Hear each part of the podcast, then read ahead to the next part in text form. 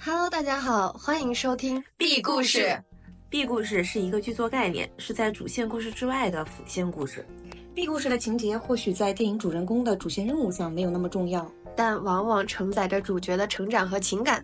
没错，我们这档节目是一档影视漫谈类播客节目。三个话很密的影视从业者，从我们看的电影和电视剧开始展开聊聊。简而言之，欢迎来到影视人的茶水间，一起闲聊吧。开的不对，我们就说好转行。这种东西，我觉得普通观众很难 get 到。早有耳闻，不太行。全明星阵容等于烂片，是过四海的事。那红毯先生不行。欣姐看这个有点晦气。我靠，拍的是啥？Hello，大家好，我们是 B B 故故事怎么回事？我是 CR，我是根宝。我是可可白。滚烫就是这样。那我们就顺着热热辣滚烫来聊一下那个整个春节档的电影嘛。嗯，其实我们现在春节档想看最高是《飞驰人《飞驰人生二》，我们可以整体讲一下今年的春节档会有哪些片子，其实是在决赛圈的。有些片子其实你不用管了嘛。嗯，嗯，首先，现在呢，春节档我们认为是有六部影片是在竞争的。第一，现在想看最高的是《飞驰人生二》，就是截止今天，猫眼想看是五十五十五点二万。第二名是《熊出没：逆转时空》，他永远的常青树，对，常胜将军。五十三点五万。第三名是《热辣滚烫》，是四十点七万。第四名第二十条三十一点九万。第五名《红毯先生》十三点四万。第六名《我们一起摇太阳》九点二万。好，那我们现在每个人猜一部，今年春节档的票房冠军是嗯，那个可可白有他的答案，他已经想好了。你说 我才二十二十条。行，我先给听众朋友介绍一下第二十条是一个什么情况。可可白猜的第二十条，它是张艺谋导演，佳音、马丽、赵丽颖、高叶、刘耀文、王骁等等等等全明星阵容出演。这也是张艺谋导演第二次闯入这个春节档。然后去年的《满江红》是拿下了春节档的票房冠军，四十五点四四亿。对，第二十条，他现在在平台上面写了一个故事简介，讲的是挂职到市检察院的韩明，他儿子打了校领导的儿子，并拒绝道歉，妻子李茂娟义愤填膺，揍了校领导，补刀成功。搭档吕玲玲分歧不断，案件久拖不决。又一起案件的相关人郝秀萍被逼入绝境，万分危急。情与理的较量在展开，事业与家庭的平衡在进行。韩明决定赌上自己的一切，用自己的方式给公平和正义一个说法。那这个故事简介看起来还是有多条线在推进的这么一个故事吧？那来可可白说你的原因理由。对它其实它整个故事，它第二十条相当于是刑法的第二十条，正当防卫的一个故事。所以说，就是它现在释出的预告，感觉是比较那种日常的，有点小品向的，就感觉合家欢的那个电影。嗯但是猜测的话，它底层的故事的话，逻辑应该其实是跟这个法条有关的，肯定嗯是感觉是会让人又哭又笑的那种东西。二十条的阵容是相当强大。对，但是我不负责任的说啊，我认为全明星阵容有时候并不是好事儿。对对很多人都说过，类似于贺岁档，全明星阵容等于烂片。嗯，嗯现在很多人这么说的。嗯，对，嗯就是有一种你就是靠那个明星阵容来，来一个大乱炖的那种感受嘛。而且它会涉及到一个什么问题呢？如果一部片子有主扛，嗯，主扛这一家的粉丝，他会去给你包场，会给你宣传，弄个那个阵势嘛。但一旦分摊开来，没有主扛，大家都觉得这个责任不在我们家吧，我也不用为别人做嫁衣吧，反而粉丝不会那么鸡血。我是这么认为的，嗯我我感觉，但是你想想，像赵丽颖啊这种平时也不怎么太演电影的，刘耀文呢，作为新生代流量，对吧？首次就是啊上大荧幕啊，而且自然是是会撑一撑，而且是得到了张艺谋导演的青睐，这 那这我带入粉丝我都爽了呀！你是不是觉得说张艺谋导演他有一个质量保证在那里？就是说你比起别的导演去拍春节档的电影，你会觉得他至少不会瞎拍嘛，对吧？他不会像原来那种香港的那种无厘头喜剧，把所有人聚在一起那种拍法。嗯，而且就是像去年看了《满满江红》和《坚如磐石》，其实我自己是挺喜欢的。但是相当于其实去年他也是受到了很大的攻击嘛。其实不管是豆瓣的那群人，还是普通观众，其实对他的那个看法都还是是类似于那种业内的人。嗯就我们听到有些业内人在谈论他的时候，就会说为什么大家会攻击他业内的人？就相当于张艺谋导演，他确实会用一个成本蛮低的一个东西，他讲一个很简单的故事，嗯，其实拍摄的难度没有那么大。嗯但是去年《满江红》赚三十多亿的时候，其实这个东西还是在业内来看还是很让人眼红的，其实是有一点的。但我觉得他主要是受到了《流浪地球二》的攻击吧，因为会觉得说那是最佳黑是？国产电影大科幻、硬科幻的是吗但你，这种而且我觉得当时因为易烊千玺的风评也不是特别好，是以以及因为之前我们跟一个导演开会，其实也是说到了这个问题。你想，就是《流浪地球二》它筹备了多少年，花了多少钱来做这个东西？说实话啊，带有点酸有点酸有一点点。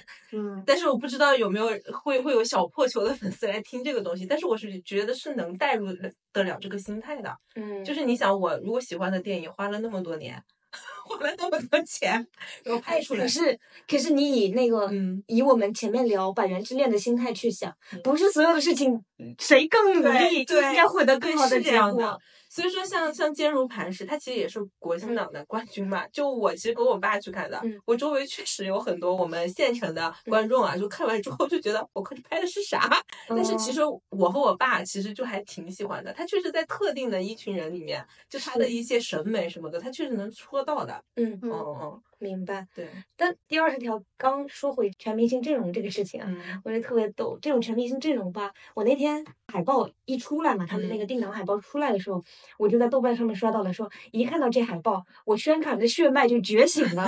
说一张毫无新意的海报，却处处彰显着宣发的智慧。嗯嗯，就他们就揣测说，就那个每一个放大放小对是吧？对对，我放哪儿，每个艺人我要放在哪个位置，我的单位对比谁大点儿，比谁小点儿，放左边，放右边，放角落什么的，嗯，确实蛮有意思。后来就是隔了两天，于正发他那个新戏的那个海报是旋转的，你知道吗？笑晕了，这个番位的事情真的。嗯就感觉他们排那个海报的位置就跟排什么座位表儿一样。对，反正就是也是一种排除法吧。我觉得像热辣滚烫，就像我刚刚说的，它有可能是第一天的大白马嘛。就《飞驰人生》，别看现在想看那么高，大家都吃过四海的 屎，吃完？反正我现在不会第一天就去吃这个屎了，我会看口碑。但嗯是韩寒对于赛车的那个情节真的是让我很害怕。对我会看口碑啊，如果好的话，我还是会去看《飞驰人是生二》的。对，第二十条，其实我是最期待。我看宣传物料的话，我会最期待赵丽颖，因为她在里面应该演的是一个聋哑人嘛。嗯然后呢，其实释放出来的物料来说，就是蛮期待的。因为你说在八五花里面，其实杨幂是已经有一些电影票房的实际了嘛，但是赵丽颖其实是没有的。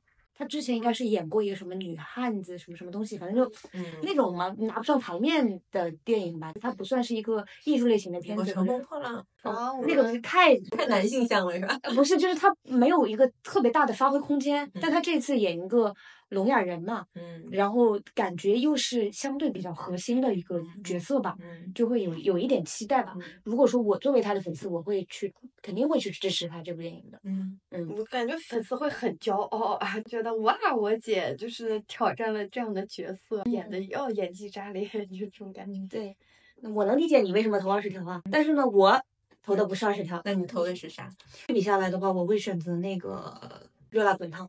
热辣滚烫，你也是啊？那我们讲讲为什么我们填选择热辣滚烫啊？他获得了两票。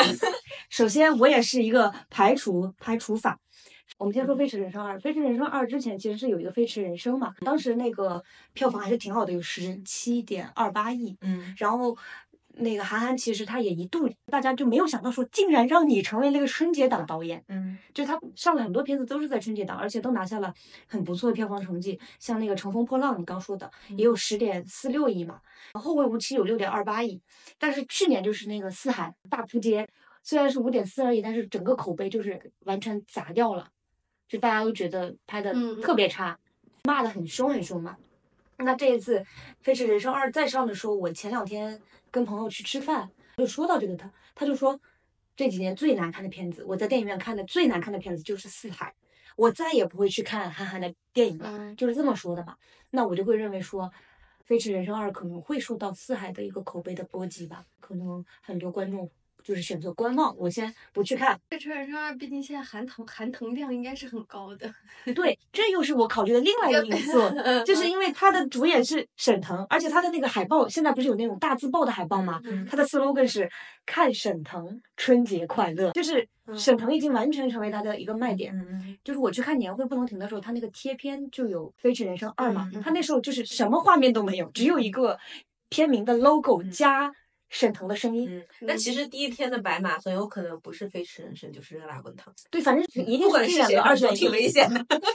但是我我担心的点就在于韩寒这个人，他嗯太爱赛车了。对他太爱了。然后赛车这个东西是他个人的梦想，嗯，但这两年我从看电影的经验来说，观众更喜欢的是那种跟我自己的人生、嗯我的生活经历比较有关联的那种东西。我笑完、哭完，我是带入到我自己身上的。但是《飞驰人生二》，我们从释放出来的预告来看，它是讲沈腾曾经不是那个很厉害的赛车手，他现在回到了县城里面，他上一次比赛失利了，嗯回到县城里面就是开了一个驾校，他去辅导范丞丞吧演的那个角色，说让他去跑赛车的比赛这样的一个故事。那它整体的走向估计也是一个有点励志向，别人都不看好我，我却要证明我自己，有点师徒情啊或者什么之类的在里面。那我会担心他过于男性和嗯过于韩寒自嗨。嗯，他非一定会是这样的。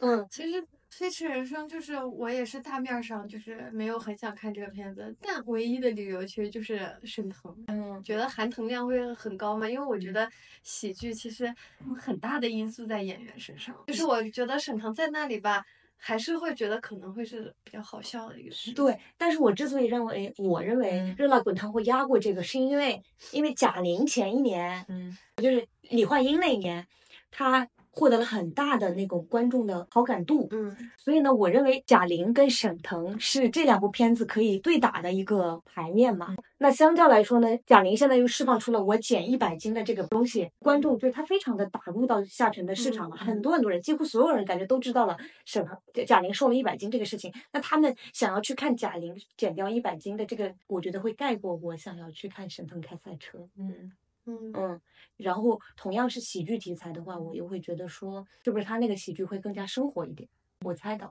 其实我觉得韩寒的喜剧我是能 get 的，就连在去年春节档，是前前年春节档，我可能排在第一想看的都是《四海 》，就是在《四海》之前，我真的是而喜欢他的。其实《四海》前半段我还也觉得挺好看的，就，真的后面真的是为什么是割裂的呢？发疯了发疯了、癫了，真的。前半段我真的都觉得还很不错呢。嗯那你有补充吗？你选热辣滚烫多余其实我选《热辣滚烫》，其实就是我个人最想看这一篇，而且我觉得贾玲她带给我的那种真诚感是很强的，就是让我觉得她不会搞一个烂片 来来让来让我就是大跌眼镜的那种程度，就是没没到。其实第二十条的话，从它乍一看的这种题材啊、名字呀、这种感觉，会让我不会上来第一个就是先去选择看这一部，可能还是会再观望一下。但热辣滚烫就是我已经在等着了，我在等着进电影院看这一百斤是减在哪儿了的那种感觉。对，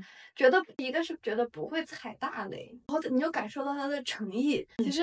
你已经原谅这个片子百分之五十了，那种感觉，就剩下的百分之五十就是你走进电影院看它怎么样。嗯，《飞驰人生》我是真的不感兴趣。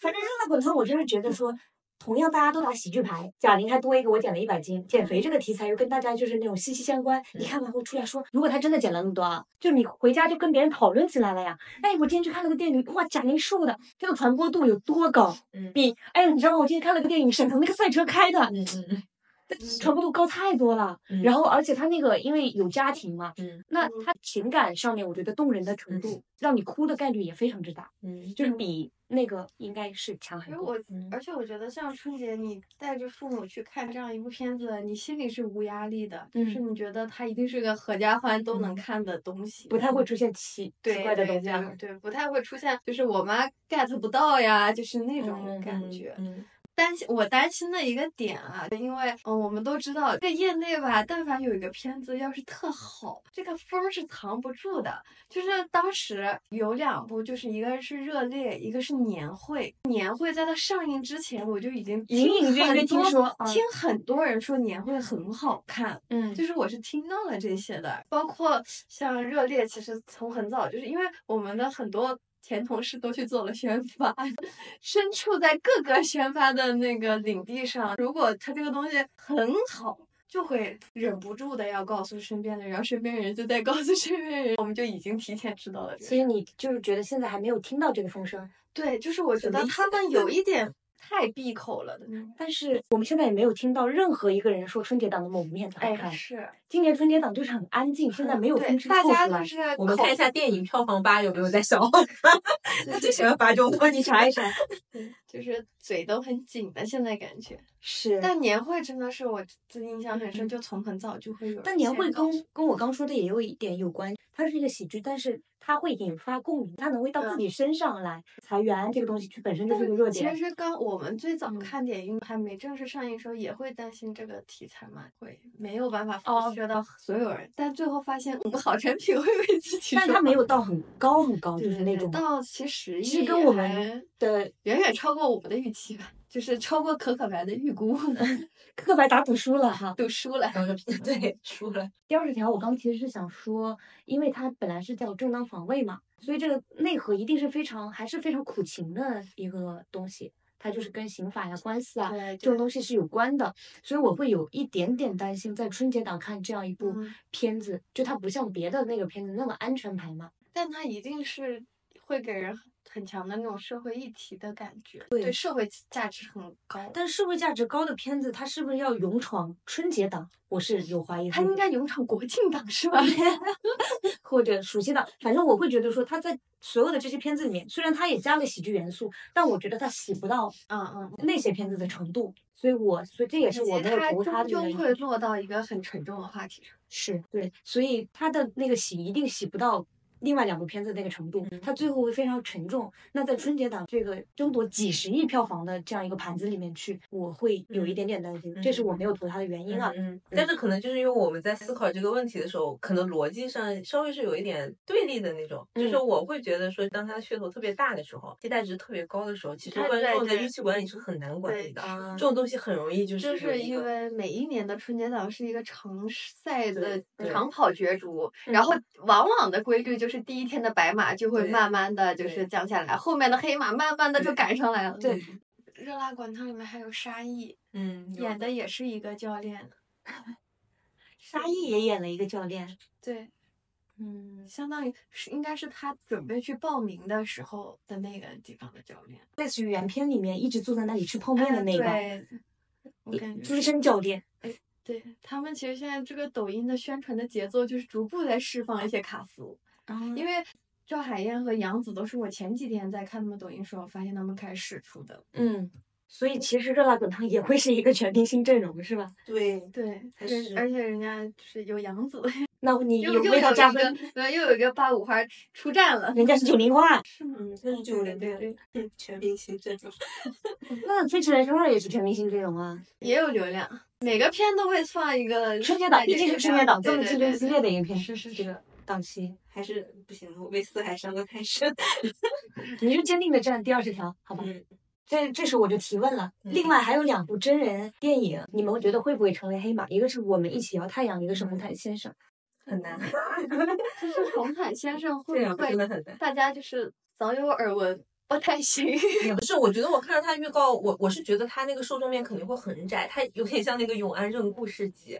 红毯先生，红毯先生等一下，红毯先生我先介绍一下，红毯先生是宁浩导演，然后刘德华主演。宁浩导演的话，其实他是一个业内非常有知名度和影响力的一个导演嘛。他的代表作品是《疯狂的石头》《疯狂的赛车》《黄金大劫案》《无人区》《心花怒放》和《疯狂的外星人》。《疯狂的外星人》当年也是一个在春节档上映的片子，它票房是二十二点一三亿，嗯也是一个白马，然后后面越跑越慢的。对。丁浩导演的片子，其实我感觉是非常男性向类型片的一个导演，他的那种作者性还是比较强。其实我觉得不是作者性，是类型。非常的戏剧的那种结构在那里。但我是觉得，我觉得是作者性吧。他没有，他不是文艺片，不是艺术片啊。嗯，啊，我觉得他艺术感挺强的，他这个片子。我不认为，我觉得这是一个人的看法问题。不是因为我觉得他其实 没有个人表达的，他是玩的戏剧结构和那种视觉上面的东西我觉得他是有的耶。啊，这不重要。反正他是一个非常男性，我认为他非常男性啊，嗯男性向的这样一个导演，再加上他后来他其实是成立了那个坏猴子影业，签约了很多很多导演，嗯所以他其实很长一段时间他都在做监制和制片人。去年二零二三年的那个孤注一掷，申奥导演就是他签约的嘛，包括那个文牧野，我不是药神、奇迹、嗯笨小孩儿，都是。都是属于他签约导演的作品，他自己那个坏猴子也出品了。他给我的感觉，商人的感感觉更强烈一点。就是他自己再出来导的话，我其实是打一个问号的。他能不能再贴近平民的观众？尤其是红毯先生，我看了他的那些预告什么的，他是讲娱乐圈乱象的，嗯就是什 么是一个很窄的，在红毯上面 搏出位啊，活动里面抢 C 位啊，嗯什么前辈和新人互相之间怎么怎么样啊，嗯立人设啊什么嗯之类的这种东西，我会觉得说，如果是现实生活中，就是真正的明星干这件事情，大家会吃瓜，嗯会讨论。但是如果是在电影里面演这个事情，我觉得观众，我自己个人感觉，嗯观众不感兴趣。所以我说他有有可能就会走向永安镇故事集那个。那那个也太文艺了，嗯，我，我是我的意思是他的笑点，他哦一定是那样的笑点，业内的对笑点非常业内的笑点。其嗯实那个片子我看的时候，我笑的挺开心的。哦虽然我到最后没有喜欢到那种程度，但是就是属于那种给了三颗星，然后看到我靠票房那么厉害，就再送一颗星，因为他导演当时还你也太能送了。这他导演当时还出来就是卖了个惨嘛，我还制片人哦，制片人是吗？对对对，就那种感感受其实也不是很好，但是就是你看完之后你会知道，就是太业内了这种东西啊，就是你说《永安镇故事集》里面制片人、导演、编剧互相之间怎么吵架的这种东西因为。我看那个预告，就真的会给我这种感觉，他的笑点肯定都是我觉得是在一个范畴里的。这种东西我觉得普通观众很难 get 到，但是业内的人看的时候可能会有一点开心吧。他如果做得好的话，嗯嗯，我是很担心，因为它其实你从那个预告里面不太能看到它一个比较完整的故事脉络。能看到啊，他就是让他演一个农村的那个角色嘛，他让他去体验 农村生活。对，但是我觉得整个故事肯定不是围绕着这个嘛。是是，肯定还是娱乐圈的一些，但是他肯定是有绝对的主角，就跟他一个阶段他经历的那些事情有关。啊，那是那是，再加上这两年刘德华演的片子实在是太多了，嗯太劳模了。嗯嗯我觉得他对整个普通观众的那种票房号召力已经被削弱了很多了，嗯已经被透支掉了。嗯所以我个人啊非常不看好红毯先生，甚至认为他可能是春节档垫底，就我们列出来的这六部里面垫底。嗯，嗯，嗯，但我觉得一起聊太阳，我是真的不不会去看的那种，为啥？觉得春节看这个有点晦气。姚太阳，我们先说姚太阳，他是韩延导演，彭昱畅、李根希、徐帆、高亚麟主演。在平台上面的影片简介是说，韩延导演生命三部曲的终章。当没头脑旅途遇上不高兴灵敏两个身患重症却性格迥异的年轻人，因为生命接力的约定，阴差阳错的踏上了一段爱与力量的治愈之旅。他那个导演韩延之前的作品就是《滚蛋吧，肿瘤君》，我爱你，送你一朵小红花。其实有大概有说嘛，他是生死主题的什么三部曲啊之类的、嗯这种。这朱一龙主演的那个《人生大事》，他是监制。嗯然后这部片子的话，它其实是改编自一个真实的事件的，两个人都是得了绝症，然后就答应互相器官那个 他们有个词儿，叫什么？就他们那个真实事件，你说这个世界新闻的名字吗？我不记得。但是他他好像是他真实事件是一个 happy ending，没有两个人没死啊真的吗？啊，不是，等一下，我先说啊。很多人觉得晦气，就是担心两个人都死。嗯但是呢，现在反正很多人说是因为一个那天我。瞄了一眼那个新闻的结局是两个人的病情都有好转，然后两个人好像就是开启了自己就是幸福的小日子啊 永生花，啊，对对对对对对对，你看现在他放出来的全都是两个人谈恋爱的那个东西，包括他大字报的海报 slogan 上面是“欢喜冤家好搭”，对，就感觉他其实宣传上面、策略上面有努力在对冲那个悲剧性、现实感的那种东西避免这个东西。怕大家觉得他晦气。真的，我这样就是小红花我都没有看。啊。我试图补的时候呢，我打开那个电影，易烊千玺在做 X 光，我咔我就关掉了。啊你就不爱看别人生病绝症？对我一看到这种，我都怕隔着屏幕，就是我真的很害怕。我就看到这种医院器械，然后这东西我我就难受的我就会关上。嗯哦，但是我对韩延是有期待的，因为我觉得韩延是比较新的这一批导演里面，他是比较会拍类型片的一个导演。类型片角角色类型吗？什么是类型片？就是他是有一点韩国那种嗯嗯温情片的那个框架被他学的很好嗯，我的感觉是这样子，嗯所以他的作品的完成度都是挺高的。嗯就是你看完他的一部电影，基本上都是比较工整的，然后该有的每个情节点打点啊、情绪啊那种感受都还是比较好的。而且我相信他既然上春节档，他对这片子的质量还啊是有、有信心有信心的。如果说他前面确实有一些甜的部分，因为也有一些应该也有一些好笑的部分，你从预告片看嘛，再到最后可能大家还能哭一哭，毕竟他都涉及到绝症了，不让你哭说不过去吧？那我觉得他有可能是一匹小黑马的，有一点点可能哈。很难，很难。嗯然后我有关注他英文名，他叫那什么 Vivi La Vida，嗯，就是那个抖音不是这个很红，这个也是我觉得有一点为啥？不舒服的感觉，就他蹭了是吗？对它，因为是一个韩剧，闪耀的星光。可是这是一首名曲啊，世界名曲。我知道，但是我觉得它肯定是后面改的，啊他肯定不是一开可以始就。追溯一下，我觉我觉得啊，但是我觉得它很妙受不是很好。他很妙，因为嗯这句话不是“人生万岁”什么之类的生，活万生活万岁，嗯那其实蛮搭它这个故事。嗯嗯当我们为我们片子想英文片名的时候，如果能想到类似于这种，你会觉得哇，嗯我起名起的真好那种感觉。但是就就是因为如果没有那个韩剧，我会觉得它这个很妙。但是怎么说呢？你就是走在一个嗯步伐后面，就会让我觉得没有必要做这件事情。嗯然后《熊出没》的话，我觉得就不用讲了，嗯熊出没》它从一，它现在已经是第十三部了，好像。它一开始稳稳的幸福。它第一部上的时候就是夺宝雄兵嘛，就只有二点四七亿，但是对于动画来说，这个成绩已经很好了。嗯它就是疫情的那一年停了一年，然后上一部《伴我雄心》已经是十四点九五亿了嘛，所以这一部我也觉得稳稳的十亿以上应该会有，至少是七八亿的一个东西，对他一直都发挥很稳定。很稳定，就是嗯。它形成了它这个 IP 了嘛，然后再加上过年小孩儿，你得带他去看电影。嗯，对，而且小孩都是两个两个带一个这种至少了，一票卖票卖三张，嗯嗯，就很稳，所以我认为呢，它就是就有可能会压过红毯先生吧，反正就不管什么年头儿，它永远是那种稳稳的，嗯，对，不跟任何人在一个赛道。所以呢，整体春节档，我们认为，反正我们三个人有两个人认为《热辣滚烫》会是第一名，嗯格格白认为是第二十条会是第一名。那我们都认为《飞驰人生二》有点危险，对，斗胆发言，这是斗胆发言。对，没有任何的根据。对，然后我们认为红毯先生不行，这个词会不会太重了一点？没有也许人家是一部很好的作品，只是叫是叫好不不叫座。我觉得，我就斗胆发言，我认为他可能会是一你觉得他部自嗨作品是，不是？你觉得它质量也可能会有问题？嗯，嗯会比较自嗨，嗯，对普通观众来说。但万一他如果成了的话，那我也没办法。我个人私心对姚太阳有一点点期待，你就是因为导演对吧？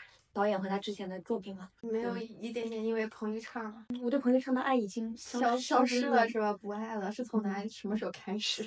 忘记了，感觉他以前的那种少年感什么的有一些失去吧。现在开始喜欢白客了。我爱你也是韩延导的是吧？对啊，那他最近上片子还挺多的。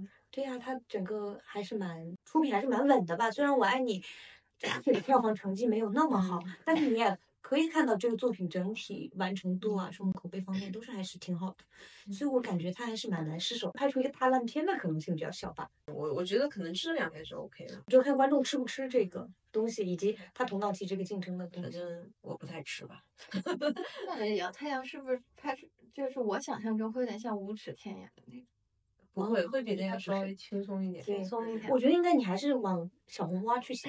你但他不是也没看小红花？哦嗯对，无耻天涯是我难得会去看的，就是那种双双生病了的片子。嗯，那是因为被男主的颜给鼓到。嗯这种片子唯一吸引我就是男主角得长得有多帅。行，那其实差不多就是这样了。我们等到春节档结束之后，我们到时候再来复盘一下，看我们猜的对不对。猜的不对，我们就说好转行。他的不对，就说有的人用场外了。好，本期节目就到这里，在这里给大家拜个早年。祝大家龙年大吉！新年快乐！好，拜拜拜，拜拜。感谢大家收听本期的 B 故事，听友们可以在小宇宙、网易云、苹果播客和 QQ 音乐等多个平台收听、订阅我们的节目。如果你对节目内容有任何想法和意见，欢迎在评论区留言，也可以通过 Show Notes 里面的二维码加入听友群与我们互动。本期节目就到这里，拜拜。